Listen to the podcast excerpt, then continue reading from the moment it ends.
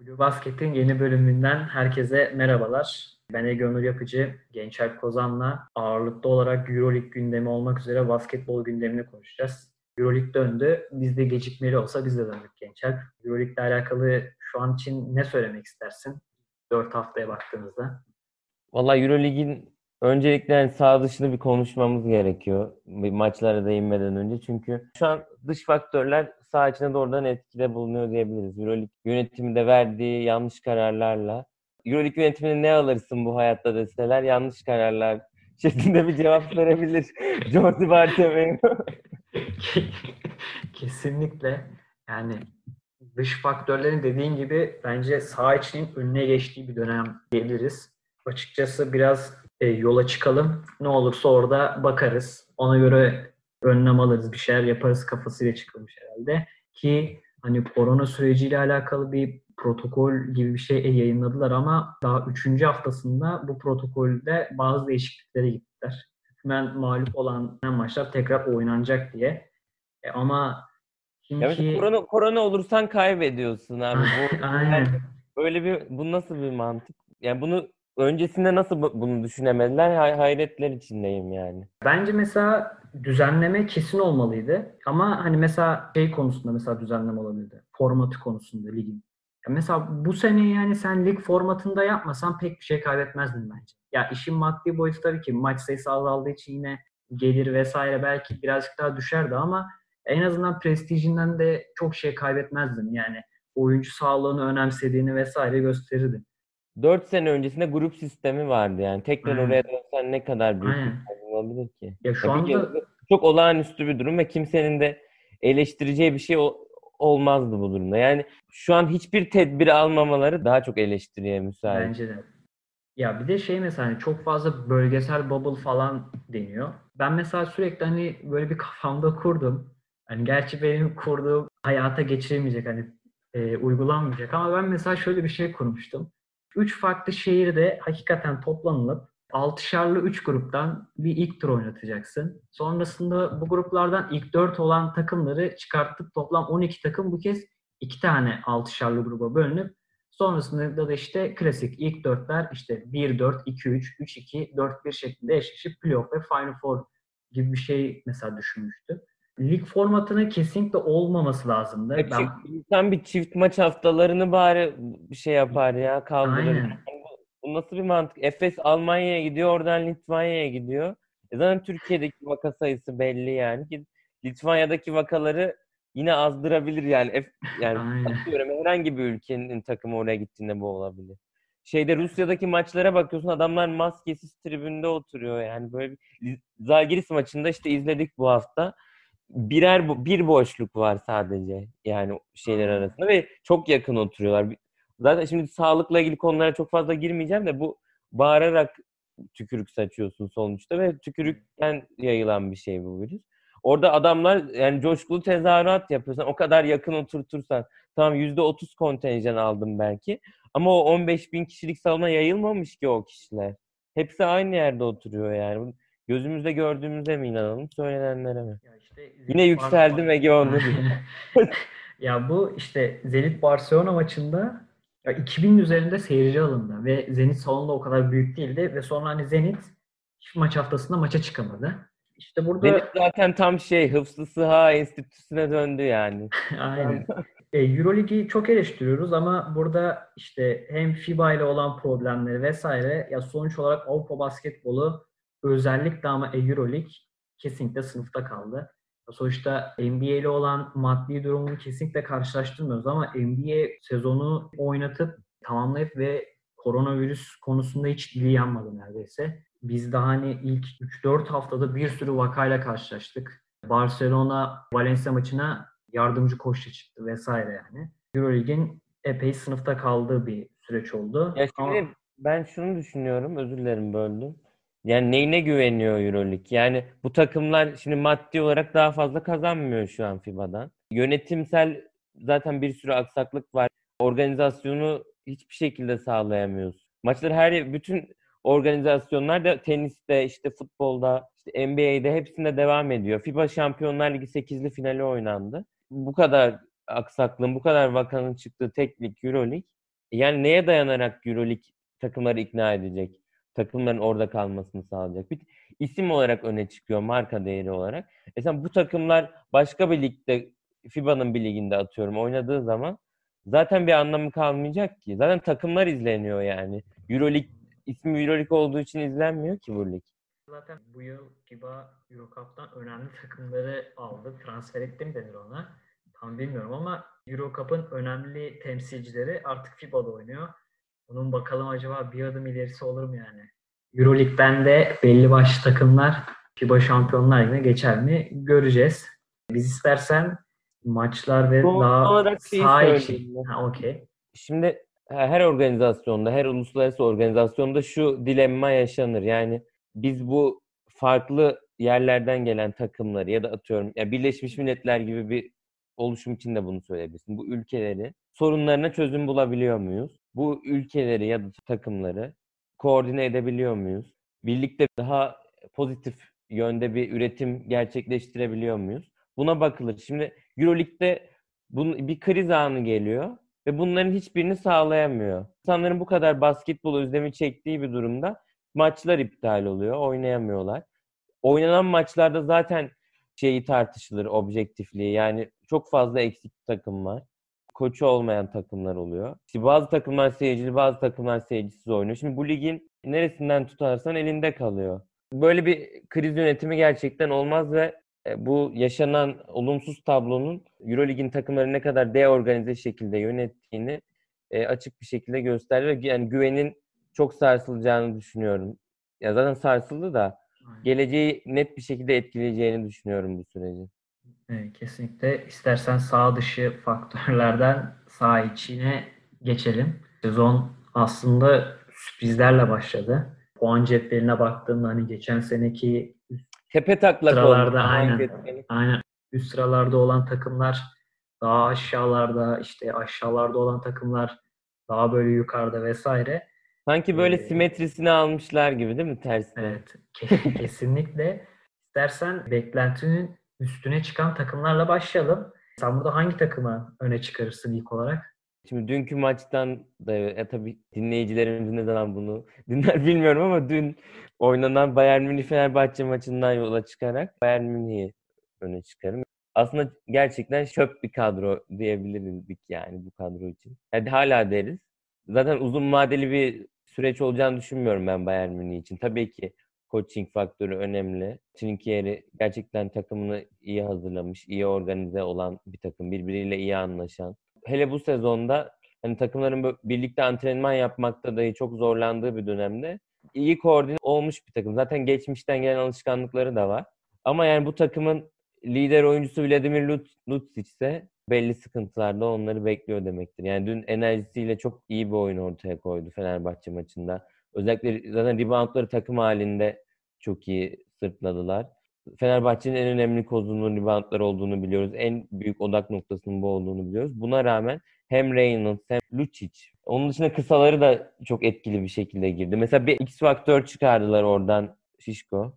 E, o da 97'li bir oyuncu. Aslında Euroleague arenasında çok fazla izlediğimiz, tanıdığımız bir isim değildi. O da hem e, bir oyun kurucu olarak takımı iyi yönetti. Top yönlendiricilik anlamında gerekeni verdi. Hem de 3 tane üçlük attı çok kritik anlarda.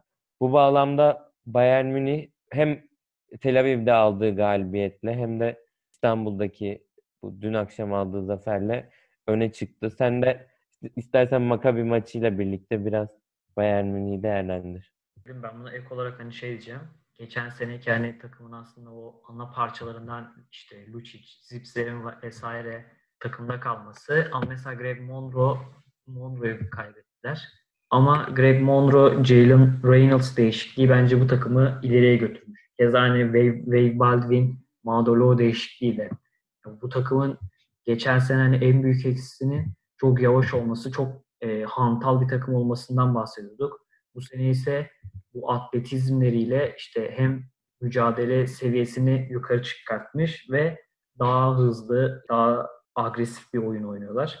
Bence sezonun ilerleyen kısmında hani daha böyle orta sıralara gelecektir ama etkileyici performans. Maccabi maçında da biraz e, aslında büyük takım olmadıklarını gösteren bir performans gösterdiler maçın sonunda. Maçın genelinde değil ama maçın sonunda son 40 saniye 6 sayı öndelerken iki tane arka arkaya top kaybedip böyle 5 saniyede 4 sayı yedi bu takım. Ama e, yine de sezona başlangıçları çok etkileyici. Burada bence öne çıkan oyuncu kesinlikle Lucic ama yan parçalarda da Wade Baldwin ve Jalen Reynolds performansı da çok değerli. E, onun dışında benim Bayern Münih konusunda ekleyeceğim çok da bir şey yok açıkçası. Reynolds'ı mesela sence neden Fenerbahçe bu kadar savunmakta zorlandı? İstersen buradan Fenerbahçe'ye de geçiş yapalım. Veseli'nin işte az önce kontrol ettik 31 dakika süre alması var ve Reynolds 16 dakika sadece süre alıyor ve 17 sayı 8 rebound yanlış hatırlamıyorsam. Böyle çok aslında oynadığı dakika başına inanılmaz ve haftanın muhtemelen en verimli oyuncusu diyebiliriz. Oynadığı dakikaların azlığını göz önünde bulundurunca. Bir de foul problemine girmiş bir Reynolds vardı ama ona rağmen hani görevini yapıp sonra kenara geldi ve maçı Bayern kazandı.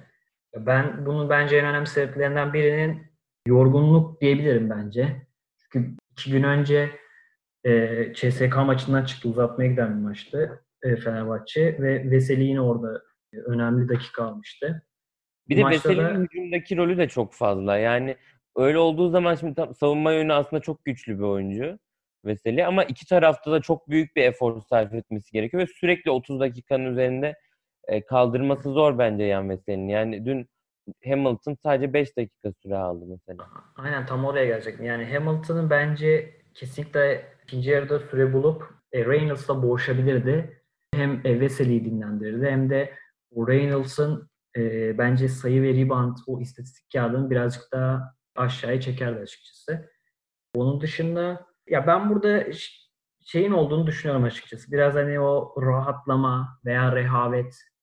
Çünkü sonuçta baktığında ilk çeyreği 27-7 gibi bir skorla önde kapatmışsın. Sonrasında ama Bayern Münih gösterdiği reaksiyona e, Fenerbahçe hiç cevap dahi veremedi. Keza yine Lorenzo Brown'un felaket olduğu bir maçtı. Yani Lorenzo Brown zaten maçı sonundan yaptığı o teknik faulle resmen artık maçı Bayern Münih'e iyice yaklaştırdı yani galibiyete.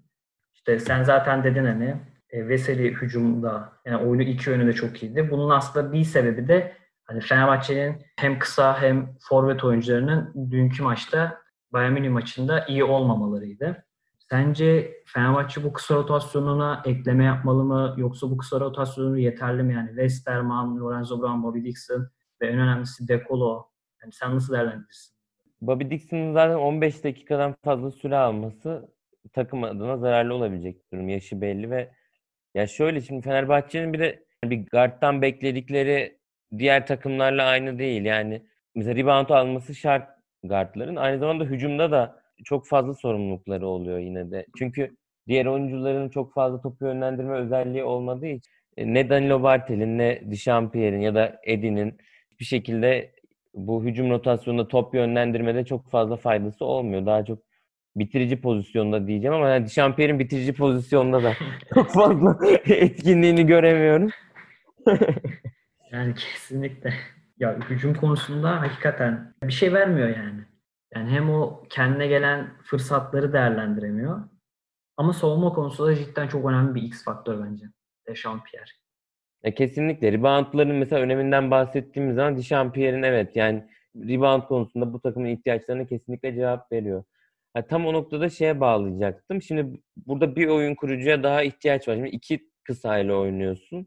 Toplam şu an üç kısan var. Şimdi üç kısanın sürekli ikisinin oyunda olması gerekiyor. Bu da çok zorluyor yani takımı. Çünkü bir de yani sonuçta karşı takımda belli önlemler alıyor bu oyunculara ve yani Nando De Colo çok zorlandı yarı saha hücumlarında özellikle. Şimdi Leo Westerman'ın dönüşü bence çok etkili olacaktır bu bağlamda. Leo zaten geçen hafta Fethiye maçında ya tam Fethiye'yi baz almayabilir. Referans gösteremeyiz. Evet, evet aynen ama asist yönünden zaten iyi bir oyuncu. Reboundları alıp yarı sahaya geçebilecek bir oyuncu. Savunması da yine aynı şekilde. Hani top çalma olarak da bence etki edecektir takımına. O yüzden Leo Westerman'ın gelişi e, oldukça rahatlatır diye düşünüyorum.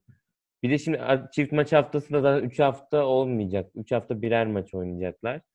Ligde de zaten nispeten yani iyi gidiyor Fenerbahçe rahatlar. Ligde de çok zorlanacaklarını düşünmüyorum. O yüzden mesela zor fikstür deniyor. Panathinaikos deplasmanında şimdi o arkada zaten seyirciyle oynamıyorsun ki. Yani çok da bir farkı olmayacak ülkelerine oyunda şey yapmanın. Sabiha Gökçen'den uçağa biniyorsun. Bir saatte Atina'da. Yani büyük çekmece deplasmanı daha zor. Trafik var. Ulaşım Yani anlamında. yolculuğu aynen daha uzun sürüyor en azından.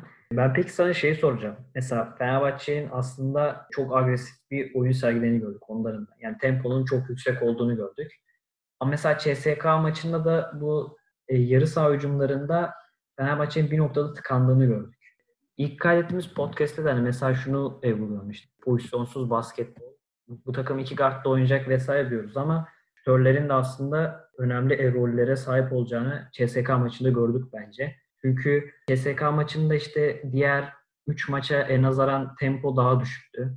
Ve CSK savunması daha katıydı. E burada da e, kısalara olan savunma daha agresif olunca e, onların eli kolu bağlandı ama Cirledi mesaj çıktı ve 6'da 6 üçlük attı. Çok değerliydi. Melih'in rotasyona iyice dahil olduğu şu an sakatlığından dolayı bu haftaya kaçırdı. Ve Eddie'nin hani bu biraz istikrarsız, çok dalgalı başladı sezonu ama Cirledi ve Melih'in sence yani bu takımdaki rolleri nasıl olur? Ya bu iki oyuncuyu da yani Cereledi'yi bu sezonki o az 4 4 maç dönemde Melih Mahmutoğlu'nu da geçmiş yıllarda hep bitirici pozisyonlarda gördük. Yani çok oyunu açan tarzda oyuncular değildi ikisi de.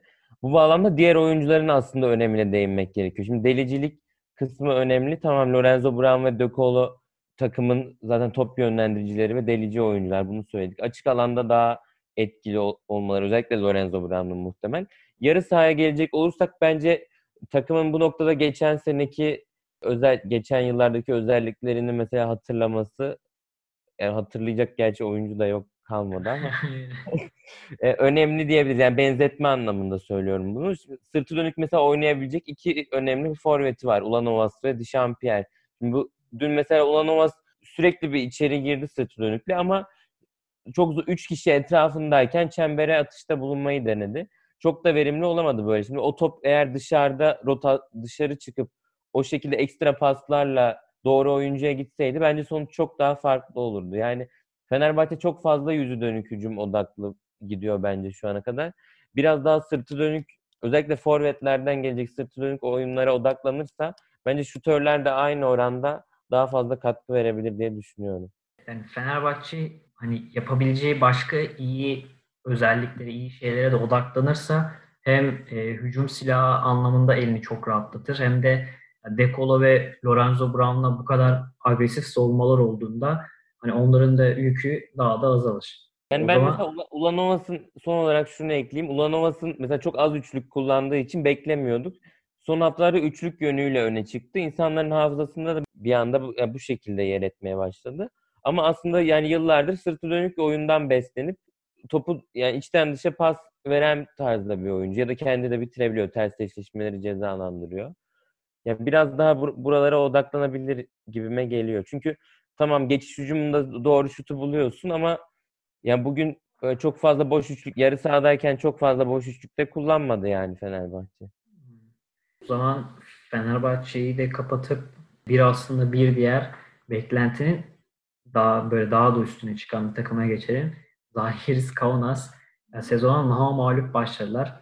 Fikstürü ile alakalı işte hani kim kiyle oynadı falan söyleniyor işte. Olympiakos maçı vesaire ama ya sonuçta Zalgiris gibi bir takımın 4 4 maçta da 4 galibiyet alması çok önemli. Zalgiris'le Olimpiya- alakalı- Olympiakos da Zalgiris dışında hiçbir takıma yenilmedi bu Aynen, arada. aynen. Yani zayıf görünebilir ama Aynen. gerçekten Zalgiris farkını ortaya koydu birçok maçta. E, sezon öncesinde muhtemelen en iyi geçiren takım diyebiliriz. Ya aslında en avantajlı takımlardan biri de. Çünkü söylediğin gibi takımların antrenman yapmakta bile zorlandığı bir ortamda Zalgiris'in takımın bence geçen seneki en önemli iki oyuncusu Thomas Volkov ve Egrigonis'i takımda tutmaları yani takımda kalmaları çok önemli ve takım omurgası, oyunu vesairesi çok değişmemiş. Yani Martin Şimdi bu, bu tarz şey e, şöyle diyeyim birbirine alışkın oldukları bir ortamda yeni oyuncuların da e, yeni de demeyeyim de yani gelişmeye açık oyuncuların da kendilerini bir tık yukarı çıkarması için bir fırsat da doğmuş oluyor. Çünkü takımdaki problem ne kadar azsa başka faktörlere odaklanıyorsunuz bu sefer. Ve oyuncu gelişimine antrenör daha çok odaklanabiliyor. Bu anlamda mesela Yokubaitis'in de hani öne çıkmasını normal karşılamak lazım. Çünkü takımda çok fazla yeni oyuncu olmayınca çok değiştireceğiniz bir şey de olmuyor ve bireysel gelişimlere odaklanabiliyorsunuz. Yani Martin Schiller ve Yokubaitis e, ilişkisi üzerinde de bunu belirtebiliriz belki. Bu arada ben şeyi söyleyeceğim sana. Dalgiris ve Fenerbahçe'den iki koç gitti.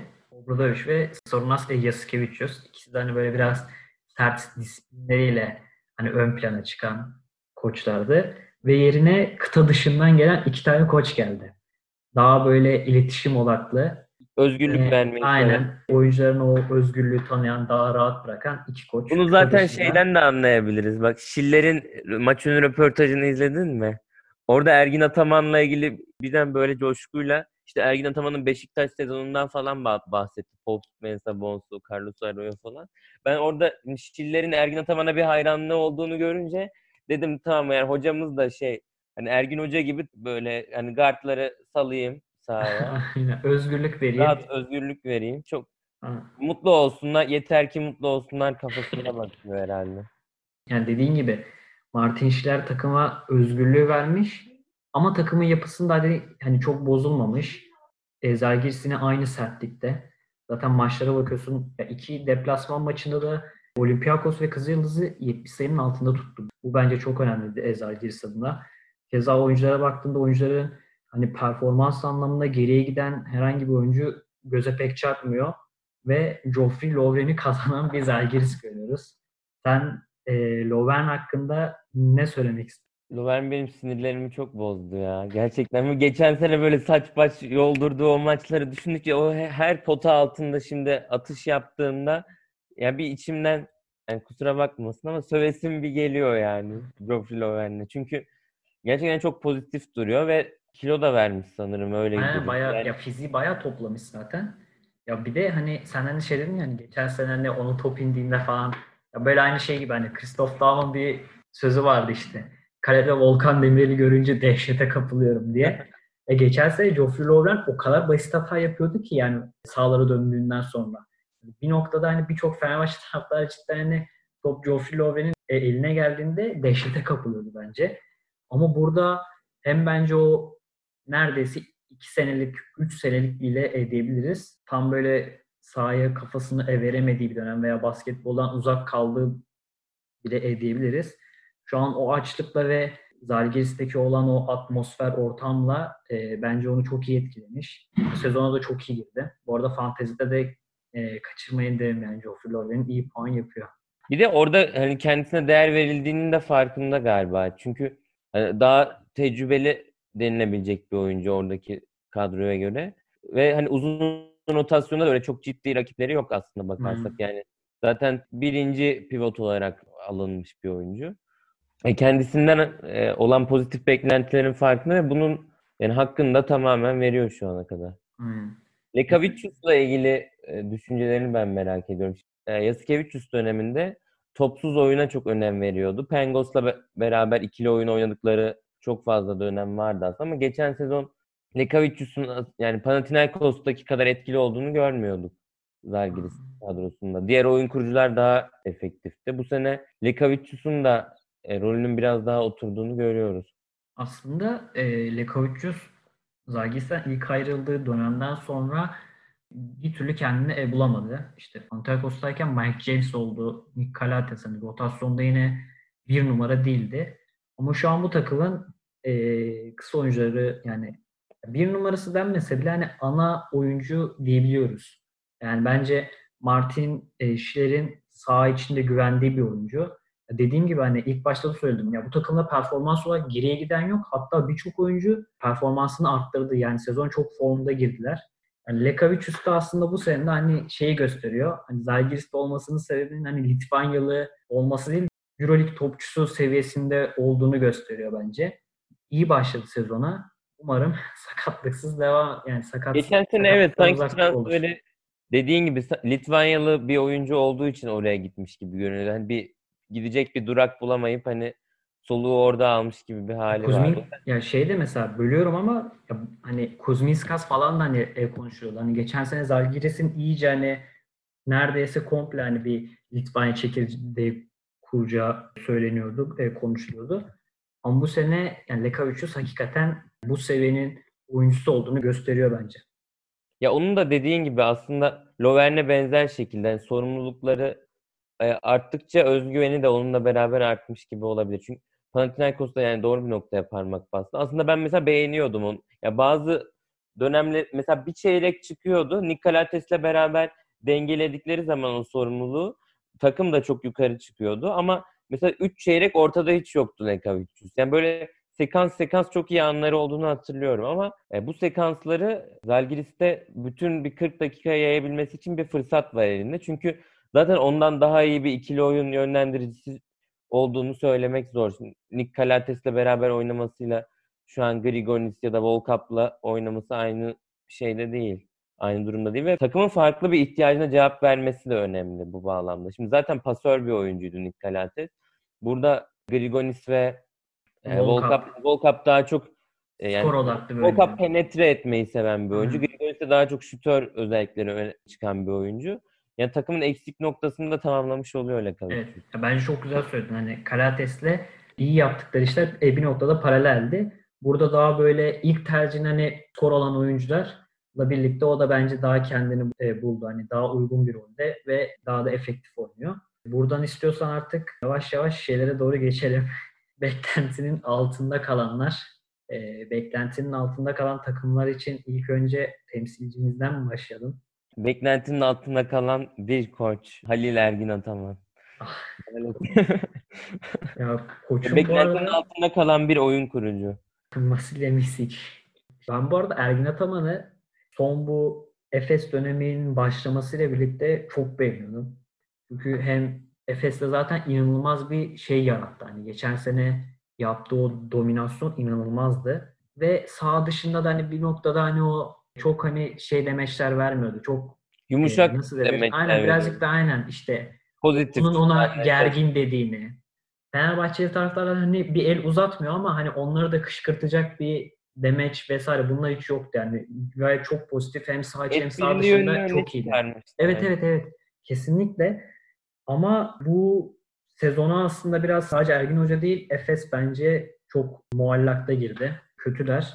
Simon dışında kıpırdanan bir oyuncu yok. Buraya bir de hani bu haftaki performanslarını biraz Dunstan diyebiliriz ama önceki senelerdeki hani Dunstan yok. Bu biraz hani yaşının verdiği bence biraz şeyin de etkisi var. Geçen senenin önemli kısmında yoktu. E, maç ritmini kaybetmiş bir oyuncu sonuçta. Yani Efes... Tabii yani son bir yılda yani kaç 10 Euroleague maçı falan oynamıştır Dunstan. Yani bakarsan. Çok az. Yani genele baktığımızda Efes kötü durumda. Sen Efes hakkında neler söylemek istersin? Ya önce işte Ergin Hoca ile başlayalım. Bu son demecimi ben çok talihsiz buldum. Hiç böyle sürekli öne çıkaran bir demeç olmuş. E şimdi Mitsic sezonun geri kalanında en çok ihtiyacı olan oyuncu. Şimdi aralarındaki iletişimi tabii ki bilmiyoruz. Belki de yani ters psikoloji yapmak istiyor. Daha önce de ben hatırlıyorum Mitsic'e yüklendi. Mesela Simon'a ya da zaten Larkin'e o tarz bir durum yani olmamıştı da hiç.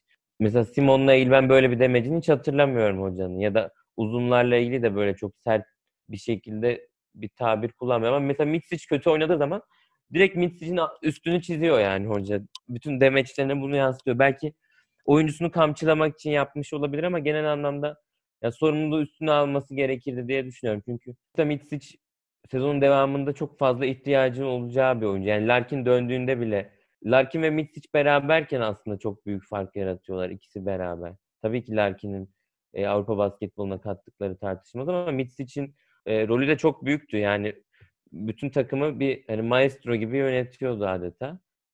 Hem içeri penetre edip dışarı çıkardığı paslar onun dışında ikili oyun yönlendirmesi. Şimdi Mitsic direksiyondan çekilince e, direkt bütün oklar Simon'u göstermeye başlıyor. Şimdi baskı da oraya yöneliyor bu sefer. E, Simon'un da yapabileceklerini belli bir sınır var. Uzunlardan savunma tarafında da çok fazla katkı alamıyorsun. Zaten Efes hücum odaklı bir takım aslında baktığında. Şimdi hücumda Simon dışında bir opsiyonun kalmadığında uzunlar kendi sürekli ben mesela Moerman'ın 10 saniye kala topu alıp bir şeyler yapmaya çalıştığını görüyorum. Yani Moerman'da mı bitmesi gerekiyor? Moerman bitirici bir oyuncu. Yani 7-8 saniye sırtı dönük hücum etmesi Moerman'ın Efes'in aslında ne kadar organize olamadığını gösteren bir durum. Geçen sene şöyle farklı bir durumu vardı Efes'in. Bu sene onun da eksikliğini çekiyor. Şimdi sakat bir oyuncu varken o takımdaki pozitif alanın da etkisiyle yan parçalar, ikinci, üçüncü oyuncular, backup'lar hemen devreye girebiliyordu. Mesela Sertaç, Buğrahan yer yer etkili olabilirdi. İşte Doğuş Balbay'ın işte 10 dakikalık bir süresi vardı o dilimde takımın yine hızlı oynamasına katkıda bulunurdu. Şimdi Sertaç'ı zaten kullanmıyor. Plyce eksik kalıyor açıkçası. Yani savun, ikili oyun savunmasında özellikle yavaş kalıyor. Onun dışında Buğrahan zaten yani yok denecek kadar yani varlığıyla yokluğu bir o hep hani özgüveninden bahsedilir. Mesela iki çıkar iki üçlük atar takımı bir havaya sokar falan. Yani hiç Buğrahan girmiş çıkmış hiç fa hissetmiyoruz bile yani. Bir zaten savunmasıyla öne çıkan bir oyuncu da değil. Yani neresinden tutsan o da elinde kalıyor. Dolayısıyla sürekli aynı oyuncuları sahaya sürmek zorunda kalıp bir yandan da sonuç alamadığı böyle bir kısır döngüye girmiş durumda Efes. Eğer e, Larkin'in döneceği söyleniyor iki, iki hafta sonra sanırım. O dönene maç kadar... sonraki maç. Aynen. Asvel maçı var önümüzde. Sonraki hafta dönmesi bekleniyor.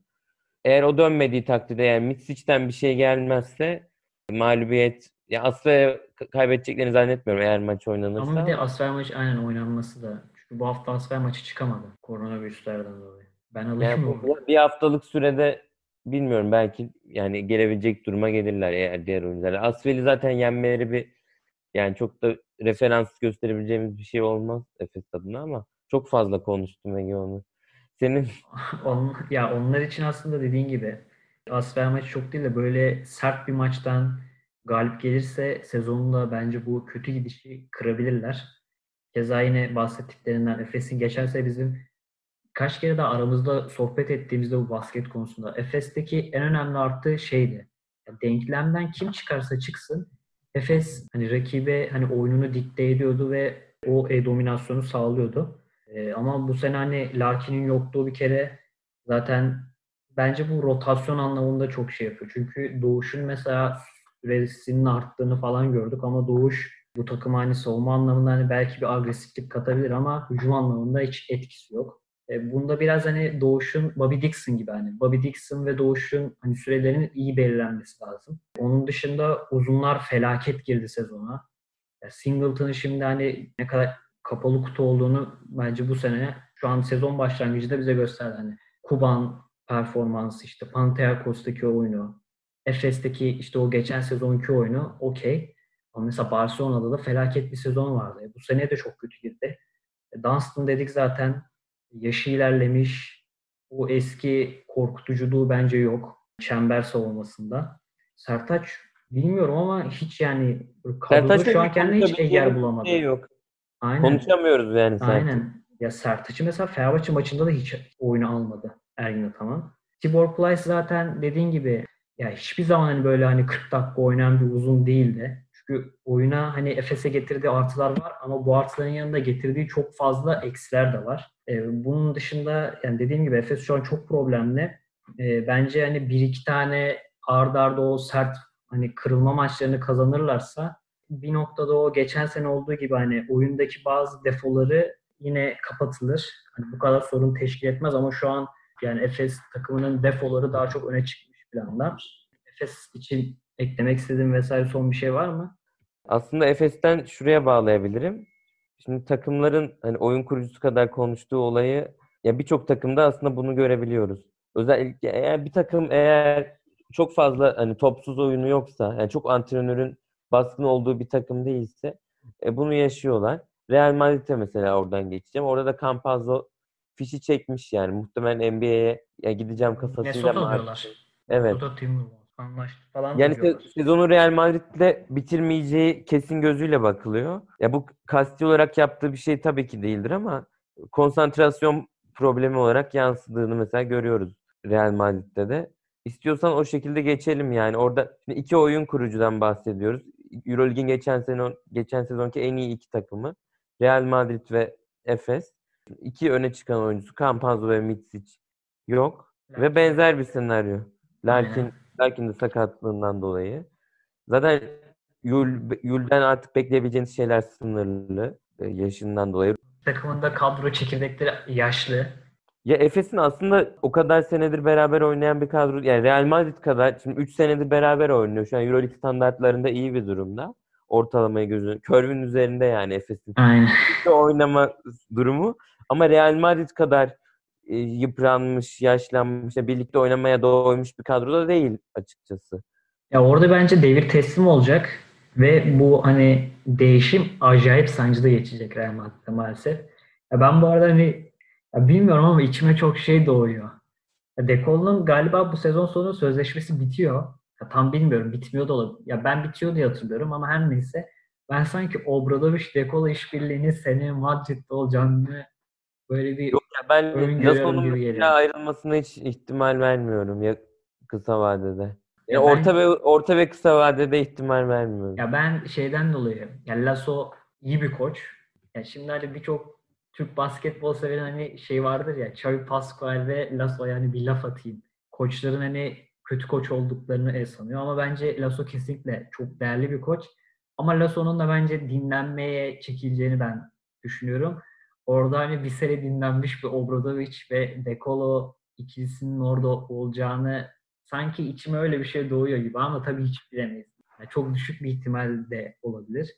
Ama hani dediğim gibi orada bir değişim kısalarda zaten mutlaka bir özür dilerim böldüm Ege'ciğim. yok sen Şey, bir değişime gitmeleri gerekiyor. Yani şimdi genç oyuncuları vardı. İşte Doncic ve Campazzo da öyle. Bu yet- takımın yetiştirdiği oyuncular. E şimdi bu oyuncuları ihraç ediyorsun. Şimdi yerine yeni bir kaynak gelmiyor. Aynı oyuncularla sürekli devam etmeye çalışıyorsun. Şimdi bu durumda dayanamaz ki bu takım. Şimdi yine yetiştirdiği oyuncular var mesela Gabriel Dek ama Gabriel Dek'in belli bir rolü var takımda. Ya bu adam Real Madrid'in oyununu komple doğrudan etki edecek bir tarzı yok yani. Ve şimdi oyun tarzı gereği de şimdi hızlı oynamaya çalışıyorlar. E, Hızlı oyunu da şimdi yarı sahaya geçecek olan adamlar oyun kurucular. Geçen işte Milano maçında gördüğüm en yavaş Real Madrid'lerden biriydi yani. Bir parmakla sayabiliriz geçiş hücumlarını sayesinde. Aynen. Ya O kadar az geçiş hücumu olan bir Real Madrid maçı önceki yıllarda gösterebilir misin? Ya bir de şey mesela hani ilk yarı 42 sayı attılar diye hatırlıyorum. Ama bunun zaten 24'ü üçlüktü yani. Yani hakikaten hani böyle gideyim de hani e, o geçiş hücumlarını yani neredeyse hani ya görmedik bile. Ama birazcık da hani ben bunu şeyden de dolayı Tavares'in de bence sanki Tavares sonuçta hızlı bir oyuncu değil. Tavares etkisinde olduğunu düşünüyorum ben. Guardlar kadar. Ya işte guardlardan o randımanı alamayınca bu sefer uzunlara uzunlardan bir beklentiye giriyor takım. Uzun şimdi orada da Tavares'in skoruna ihtiyaç. Randolph da bu arada çok kötü girdi sezona. Aynen. Bu takımın en önemli parçalarından bir tanesiydi. Beklemeyeceğim bir durum. Dolayısıyla mesela Trey Tompkins'e falan daha çok bağlı kalmış oldu yani. İşte Tavares'in savunma katkısına ihtiyaç duyuyor. O da dediğin gibi yavaşlatıyor. Güzel bir noktaya değindi. Şimdi Şey- sana son olarak şeyi sorabilir miyim? Bir ekleyeceğim bir şey var mı Real Madrid'le ilgili? Ya ben e, son olarak hani şey söyleyeceğim. Ya Real Madrid'in bence bu sezonu belki hani ben şey bile düşünüyorum hani mesela bir playoff'ta ev sahibi avantajı denilen o ilk dörtte bile e, yer alamayacaklar. Ama bunun sebebi hani bu sezon hani çok felaket girdikleri için vesaire değil. Şimdi Campazzo'nun da ayrıldığı durumda e, abi sen yani Aralık ayında falan başlayacak NBA ve NBA'de daha o hani e, free agency e, dönemi daha başlamadı bile. Ve bu durumda Bir sen de şimdi çalışma yapmak istemeyecek mi Campazzo? Bırakır Hı. gider yani Ya bir şeyde. de onu geçtim hani yapar. Aynen. Ya oradan bir de bir kısa oyuncu getirmeye kalktığında o kısa oyuncunun hani İspanya'ya gelmesi, ayak uydurması, adapte olması vesaire derken ya sezonda çok ciddi ilerlemeler olacak hani. Sezonun e, yarısından fazlasını belki de geçmiş olacağız. Yani Madrid o yüzden bence bu sezonu geçtiğimiz hani 3-4 sene oranla hatta 5-6 sene oranla e, daha kötü durumda kesinlikle bitirecektir.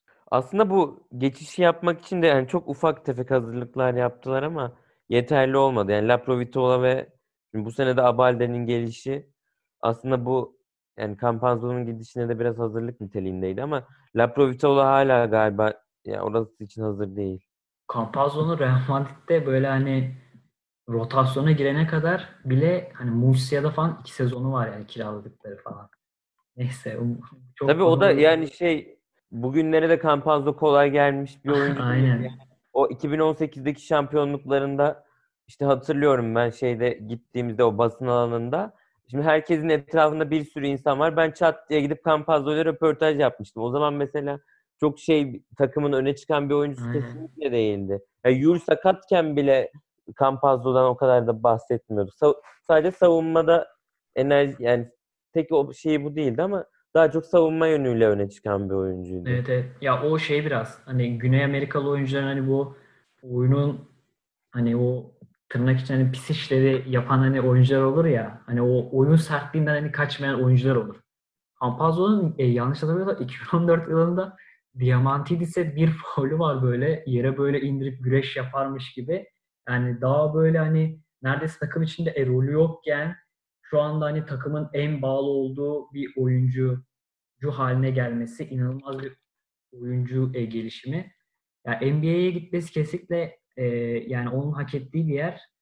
Takım biraz soru işareti ama ya onun içinde yani inşallah sakatsız yani iyi sezonlar geçirir. Umuyorum benim de başarılı yani çirkefliğiyle bilinen bir oyuncu ama benim başarılı olmasını çok istediğim Avrupa basketbolunun karakterini çok güzel yansıtan hem oyun kurucu yönüyle hem o ruhla yani onu çok iyi yansıtan bir oyuncu. Umarım NBA'de güzel rollerde izleriz kendisini. Bu, bu yayını dinlemediğine eminim ama eğer bizi duyuyorsa Aynen. Eğer eğer bir gün denk gelirse ona da böyle bir iyi dileklerimizi iletmiş olalım.